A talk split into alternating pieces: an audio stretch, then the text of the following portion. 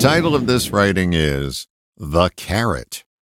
It's become pretty clear to me that to move forward, we need a very tasty carrot dangling on a string in front of us.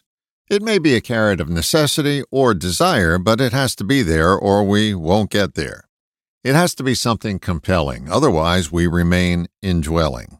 We have too many goals that are in the nice-to-have category. If they don't move to the if I don't get that, I won't be able to breathe classification, we remain in place. We may set a goal and execute a plan to achieve it, but if our objective doesn't have the yummy carrot quality, we lack the juice to make it happen. How many things are on your list that have been on your list for decades? Here's a clue. They're not going to happen for you. Your list of desires has to get real. That means you have to pare it down to only the things that contain zeal. Otherwise, they're just placeholders for perfunctory. If it doesn't excite you, get it off your list, or you'll never get off your ass to do it. This isn't your to-do list to which I refer. It's the list that fervor has been waiting for.